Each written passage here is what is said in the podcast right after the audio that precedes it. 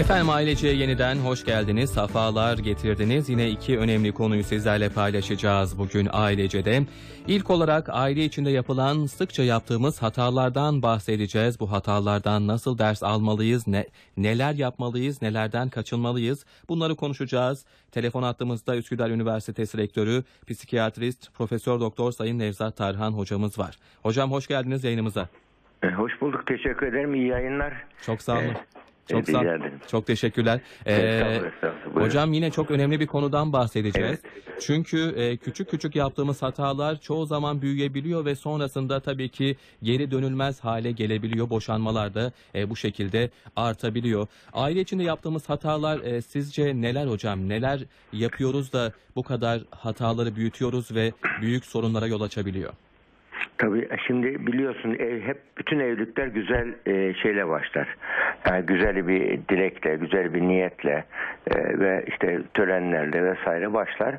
Daha sonra bir müddet sonra evlilikteki üç dönem vardır. O üç dönem içerisinde e, hatalar e, farkında olmadan oluşmaya başlıyor. Mesela birinci dönem evlilikteki romantizm dönemi. Yani bazen birkaç ay, bazen iki, iki seneye kadar filan en fazla sürdüğü söylenir romantizm dönemi. Ondan sonra Ee, güç ve çatışma dönemi başlıyor. Eğer burada taraflar şanslıysalar veyahut da akıl çözümü üretirlerse üçüncü dönem olan ba bağlılık dönemine geçiyor. Şimdi romantizm dönemi en şey böyle birbirine ait deli gibi aşık olan evliliklerde bile neden uzun sürmüyor? Bu konu çok merak edip araştırılıyor. Şu yani en çok rastlanan hata şu: evlendikten sonra taraflar ilgilerini birbirlerine gösterdikleri ilgi ve yakınlığı azaltıyorlar. Yani çocuk olduktan sonra anne ilgisini, yakınlığın çocuğuna veriyor. Baba da işe odaklanıyor. Odaklanınca birbirlerine olan yani yakınlaşma azaldığı için ufak bir sorun büyümeye başlıyor. Ufak bir hataya aşırı orantısız tepkiler vermeye başlıyor. Bunun üzerine acaba eşim beni seviyor mu? Yoksa hayatına başkası mı var? Gibi böyle kafada sorular uyanmaya başlıyor. Yani çünkü beynimizin özelliği olumlu olumsuz düşünceleri, soruları üretir. Beynin ön bölgesi de kişi bunun uygunu uygun değil, geçerli geçerli değil, güvenli güvenli değil diye akla gelen düşünceleri seçip doğru kararlar vermeye çalışır. Böyle durumlarda çeşitli ve psikolojik e, ta, doyumsuzluklar oluştuğu zaman o sorulara sağlıklı cevap veremiyor insan. Mesela kendini çocuğuna vermiş, eşine gel, eve geldiği zaman hiç şey yapmıyor, ilgilenmiyor, yeme vesaire gibi ya da eşinin ihtiyaçları gibi. Böyle olunca erkek de şey yapıyor, acaba yani beni demek ki sevmiyor mu ya bana ilgilenmiyor gibi. Çünkü ilgiyle sevgi karıştırılıyor böyle durumlarda. Yahut erkek kendini iş, işe kaptırıyor bir işe. Eve geldiği zaman hemen televizyonu açıyor. Sohbet yok, paylaşım yok. Böyle durumlarda birbirine olan ilgi ve geri bildirim zayıfladığı için şey başlıyor. Yani soru işaretleri uyanmaya başlıyor. Yani bu, bu, buranın olmaması için mesela ömür boyu romantizm olan, yani ömür boyu aşk olan evlilikler var. Nasıl oluyor bu? Hı hı. Yani bunu, bunu araştırınca mesela Nebraska Üniversitesi'nin bir çalışması var bu konuda. Mutlu evliliklerde üç tane özellik tespit etmişler. Birincisi, birinci özellik ve ortak özellikleri hepsinde e, birlikte zaman geçirmenin fazla olduğu ortaya çıkmış. Yani birlikte zaman geçirme, biraz önce söyledim hani ki anne işin yoğunluğunu çocuğa veriyor. Şimdi baba işe veriyor ve burada birbirine zaman geçirme azalıyor. Hı hı. Yani sadece bu birbirine zaman geçirmenin yüksek olduğu evlilikler. Diyelim o evlilikte çocuğa kendini verirken eşi geldiği zaman yani eşi de şu anda yani onun evin ailenin iyiliği için eşime de zaman ayırmam lazım demesi lazım. Mesela onun için akıllı erkeklerde yani akıllı erkek çocuğunu mutlu etmek istiyorsa anneyi mutlu eder. Yani bunun için de e, çocuğa işe zaman ayırdığı kadar anneye ayırır. Biz bunu bazı testlerde şöyle ölçüyoruz. E, mesela aile içi roller vardır. Evet. Anne rolü, baba rolü, işte e, eş rolü gibi, iş adamı rolü gibi. Bu dört rolü, e, dö, her bu rollerin hepsine ayrı ayrı e, yaşanması ve öğrenilmesi gerekiyor. Mesela anne hep anne rolünde kalıyor, eş rolünü unutuyor. Bu, baba da devamlı İş adamı rolünde kalıyor. Eş rolünü unutuyor. Baba rolünü unutuyor. Hı hı. Halbuki ben iyi bir iş adamı, her şeyi getiriyorum diye ama baba rolü zayıf. Eş rolü zayıf. O zayıf olunca onunla ilgili dinamikler de zayıflıyor ve psikolojik boşluk oluşuyor. Diyelim birincisi birlikte zaman geçirme dedik, ailedeki önemli. İkincisi takdir, övgü, onay sözleri. Yani aile içi iletişim bunun için çok önemli. Aile içi iletişimde biz e, maalesef belli bir seneden sonra birbirimizin kusur üzerinde iletişim kuruyoruz. E, iki tarafta birbirini düzeltmek zorundaymış gibi. Evet. Yani hep eleştiri üzerinde, kusur üzerinde, bu negatif iletişim. Halbuki pozitif iletişim olursa, mesela yemeğe e, iyi olmadığı zaman değil, ya çok sıcak ne güzel yemek yapıyordun sen, her zaman yemeklerin güzel oluyordu ama bugünkü niye böyle oldu demek var. Bir ne biçim yemek yaptın böyle demek var. Aynı şeyi söyleyiş tarzı değişiyor. Eve geldi mesela diyelim akşam erkek eve, her taraf darmadağınık. Ne biçim kadınsın, bu evin hali nedir deyince kadın da oradan çıkacak. Ben bütün gün üç çocuk, canım çıktı, biraz da seninle ilgilen diyecek. Gidecek, o akşam krizi olacak. Evet. Halbuki şöyle dese, ya ev dağınık olduğu zaman kendimi çok kötü hissediyorum dese mesela erkek. Bu ben dili kullanmış olacak. Sen dili değil. Sen dili savunma dilidir.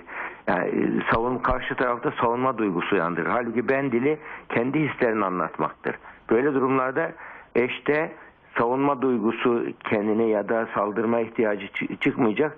Kendini pişmanlık hissedecek. Ya eşimi yorgun yorgun geldi, üzdüm yaparak diyecek ve hatayı düzeltme imkanı oluşturacak. Ya bunun gibi basit yöntemler var. Böyle takdir, övgü, onay sözleri dedik. Üçüncüsü de Nebraska Üniversitesi'nin çalışmasında tespit edilen birlikte kiliseye giden aileler olmuş. Hmm. Yani yaşam felsefeleri hep aynı. Yani olaylara aynı gözle bakıyorlar. Olaylar karşısında kültürel altyapıları benzer olanlar. Mesela bir ölüm olayı oluyor, bir kaza olayı oluyor. Materyalist bakan bir aile varsa müthiş sinirleniyor, şey oluyor, her şeyi kaybetmiş gibi tepki gösteriyor. Ama manevi dinamikleri olan, manevi birikimleri olan bir şey varsa böyle durumlarda daha kabullenici olabiliyor. Daha e, krizi daha iyi yönetebiliyor. Mesela onun için e, manevi e, ihtiyaçlarını iyi karşılayabilen insanlar e, kriz yönetimini daha iyi yaparlar. Özellikle ölümle, ölüm bilinci konusunda daha başarılıdırlar. Kolay ümitsizliğe düşmezler. Daha tahammül, dayanık güçleri, sabır güçleri daha yüksek olur. Bunlar da hayatta önemli becerilerdir. İşte bunlar aile değerleri var. Aile değerlerini, maddi birikimler aile değerleridir. Kişinin çeşitli varlık durumu. Bir de manevi birikimler var. Bunlar da manevi sermayedir. Manevi sermaye de yani şey olarak mesela bencil olmamaktır. Evet. Yani evliliğin en büyük düşmanı bencillik ve ego savaşları. Benim dediğin, senin dediğin, benim annem, senin annen, benim param, senin paran. Böyle durumlarda taraflar e, hakimiyet mücadelesine girer. Maalesef bunu, feminizm de bunu bize şey yaptı. Feminizm yanlış bir yorumu var. Yani, kadın erkek ilişkilerini kadın erkek savaşlarına çevirdi. Hmm. Feminizm bin dokuz yüz altmışlarda başladığında aslında özgürlük hareketiydi. Kadına özgürlük hareketiydi. Yerindeydi ve faydalıydı. Ama bir müddet sonra saptırıldı. Erkekler feminizme sahip çıktılar. Feminizme sahip çıktıkça erkekler daha çok kadınla beraber olma şansı gibi feminizmi kullanmaya başladılar. Evet. Ve kadınlar da bu tuzağa düştü. Yani kadınlar cinsel sömürü aracı haline geldi. Estetik sömürü aracı haline geldi. Erkekler bize ilgi gösteriyor dediler. Hatta Hollywood'da bir röportajda okudum. Bir kadının kabusu nedir diye soruyorlar orada sanatçıya. Kadın sanatçıya diyor ki kırk yaşına gelmektir. Niye diyorlar? E, eskisi gibi ilgi gösterilmiyor kırk yaşına gelen bir kadına diyor. Evet. Yani bu, bu nedir? Yani fiziksel görünüme odaklı bir yaşam felsefesi var. Halbuki insanın dış güzelliği de, sureti de, sireti de önemli. Yani iç güzelliği de önemli. Yani ruh, yani bir mesela yaşlı ve bir nefisleri ölmüş yaşlı çift görürsünüz böyle, hani seksen yaşında el ele tuturlar, birbirlerine bakarlar, bu kadar mutludurlar ki onlarda şey yok. Yani mesela cinsellik vesaire yok ama e, öyle bir romantizm oluşmuş ki yani hayat sadece erotik zevklerden oluşmuyor ki. Yani romantiz fiziksel görünümden oluşmuyor ki. Yani yüzde sekseni kadın erkek ilişkilerin yüzde sekseni e, şeydir. E, fiziksel görünümle ilgili değildir. E, duygu, düşünce, davranış alışverişiyledir. Evet. Yani bunlarla oluşur. Yani onun yüzde yirmi cinselliktir. Cinselliğe indirgiyor feminizm şu anda kadın erkek ilişkilerini. Bu da olmadığı zaman evliliği kolaylıkla bitirebiliyorlar. Yani evet. bu, bu, bu gibi. Yani bu nedenle kadın erkek ilişkilerini ego savaşlarına dönüştürmemek çok önemli. Ego savaşlarında yani ailenin iyiliği için ne yapmam gerekir sorusu sormuyor şeyler, insanlar. Şu anda eşimin üzerine hakimiyet sağlamak için ne yapmalıyım diye soruyor. Yani hakimiyet savaşı mücadelesi haline dönüşüyor kadın erkek ilişkisi. Hı hı. Halbuki kadın erkek ilişkisi aile bir gemi gibidir, küçük bir gemi. O geminin geleceği için e, en doğru hareket nedir, en doğru tepkim ne olur, en doğru karar ne olur, bunu düşünmesi gerekir. Çünkü aile sıcak bir ortam oluşturmazsa sağlıklı çocuk yetişmez. E, aile bir ağaç gibi ise meyvesi çocuktur. Evet. Yani bunun için bu, bu meyveyi sağlıklı yetiştirmek, yani nasıl ilkbaharda ağaçlar açar, çiçekler, fırtına olur, daha sonra bütün yaz geçer, sonbaharda meyveyi verir ve yapraklar dökülür, vazifesini bitirir bir ağaç. Yani insanın hayatta yani yaşarken meyvesi çocuğudur. Yahut da bireysel ailece ürettikleri başka konulardır eğer çocuk yoksa da. Yani böyle durumlarda buna odaklan, ailenin ak- akıbetine, sonucuna e, odaklanarak düşünmeli. Ama erkek benim dediğim ben ben ben ben diyorsa, kadın ben ben ben diyorsa böyle durumlarda e, yürümüyor. Yani ben zaten şu anda evliliğin bu çağda günümüze yaygınlaşmasının sebebi egoizmin saltanatının dönemi, narsizm. Bu çağın hastalığı narsizm. Hı hı. Çağın vebası. Hı hı. Yani onun için ya bunu işte biz ben, ben söylemiyorum ha. Şu anda Amerika'daki şeyler söylüyor. Psikologlar, Amerikan Psikoloji Birliği söylüyor. Yani çağın vebası diyor. Özellikle gençler narsizm illeti nedeniyle gençler çalışmıyorlar, kolaya kaçıyorlar, sorumluluk almıyorlar. Yani evliliğe ne gerek var diyorlar. Niye on sene yirmi sene mortgage borcuna gireyim, eve kiraya gireyim diyorlar. Devlet ilgilensin baksın diyorlar. Yani böyle şeyler var, ya da annem babam ilgilensin baksın diyen böyle bir nesil geliyor. Hatta geçenlerde Hollanda'da pedofili özgürlüktür diye şey tartışma çıktı Hollanda basınında. Yani düşün, bunu bile bir özgürlüğün ölçüsü bir müddet sonra daha başka sapkınlıklar da yaygınlaşacak. Onun için ailede, kişi ailede hem özgür olmalı hem ait olmalı. Evet. Bunu hissedebilen kişi, yani ben özgür olacağım, kafama göre yaşayacağım diyorsa, mesela yapılan hatalardan birisi de odur. Ben özgür olacağım, hayatım canım istediği gibi yaşayacağım diyorsa o evliliği yürütemiyor. Hı. Onunla ilgili A B D'de bir denenme yapıldı yetmişli yıllarda, açık evlilikler. İki tarafta evli ama iki tarafında sevgilisi var. Hmm. Fakat çocuklar için bir aradalar. Bir müddet sonra o evliliğin yürümediği görüldü. Yani açık evlilik felsefesi denen diye, yani özgürlük adı altında yürümedi bu. Onun için bu özgürlük değil. Ev, özgürlük, ev küçük bir sığınaktır. Yani kişinin yani hayat olaylarında eve geldiği zaman yani kendisine ihanet edilemeyeceği, rahatça arkasını dönebileceği, yani evi, evliliğe, onun için eve daha önceler bir sevgi yuvası diyorduk. Şimdi güven yuvası diyoruz. Güvenli bir ortam olursa bir, bir bina gibidir, çadır gibidir, bir sığınak gibidir. Onun içerisinde insan kendini güvende hisseder. Dış hayatta koşturma, mücadele, yani güvenli güvensiz her türlü insanla karşılaşıyorsun. Ama ev öyle olmamalı. Eğer bir evi böyle hale getirirsek o evde fırtınalar olabilir ama o güven duygusu varsa, güvenin olması için sevgi olması lazım. Sevginin olan yerde korku azalıyor, güven çıkıyor ortaya.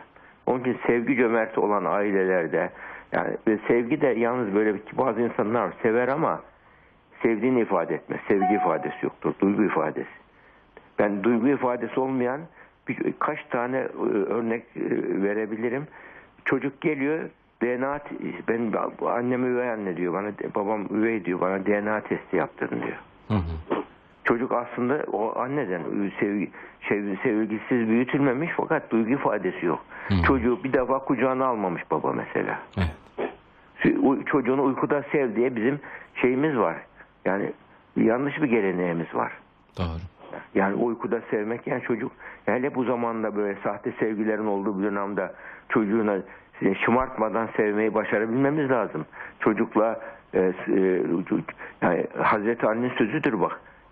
beş yaşına kadar çocuğunuzla oynayın, on beş yaşına kadar arkadaş olun, on beş yaşından sonra istişare edin diyor. Yani arkadaş olmak demek yatay ilişki kurun demek.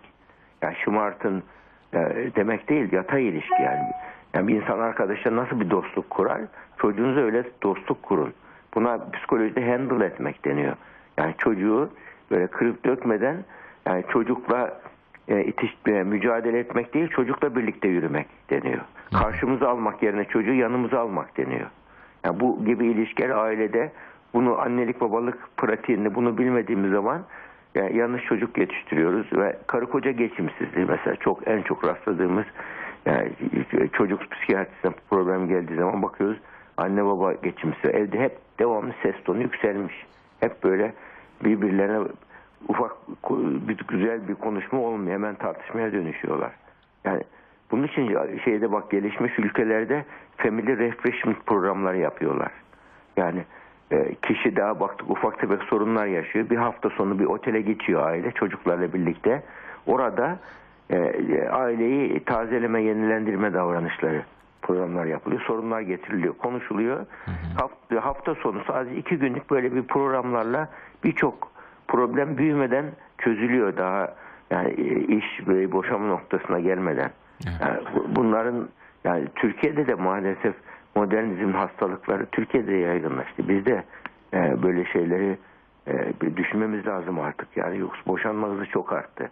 Türkiye'de de ailede, yani aileyi toplumda ayakta tutan e, yapı taşları aile. Aile yapı taşı olmadığı zaman toplumdaki dinamikler bozuluyor. Yani bu nedenle en küçük e, birim e, toplum, sosyolojik yapı e, aile. Yani bu nedenle mesela T R T'de ne güzel ailece diye program yapılıyor. Bunun yaygınlaşmasında fayda var diye düşünüyorum ben. Evet hocam. Evet. Ee, hocam e, vaktimizin sonuna geldik. Tek solukta evet. Bugün bitirdik. Ama evet. Bam telimize dokunduğumuz için bu konuyu daha fazla işlememiz gerektiğini ben açıkçası evet. düşünüyorum. Çünkü eleştirilebilirlik, eleştiri kültürü, evet. tartışma kültürü bunlardan e, bahsedemedik. Bir başka programda devam edelim evet. istiyorum ben. Tabii tabii inşallah. inşallah. Hocam çok sağ olun. Evet, Tekrar ağzınıza sağlık. İyi yayınlar. Çok teşekkürler hocam. Kolay gelsin. İyi günler. Estağfurullah. Hoşçakalın. Üsküdar Üniversitesi Rektörü Psikiyatrist Profesör Doktor Sayın Nevzat Tarhan bizimle birlikteydi.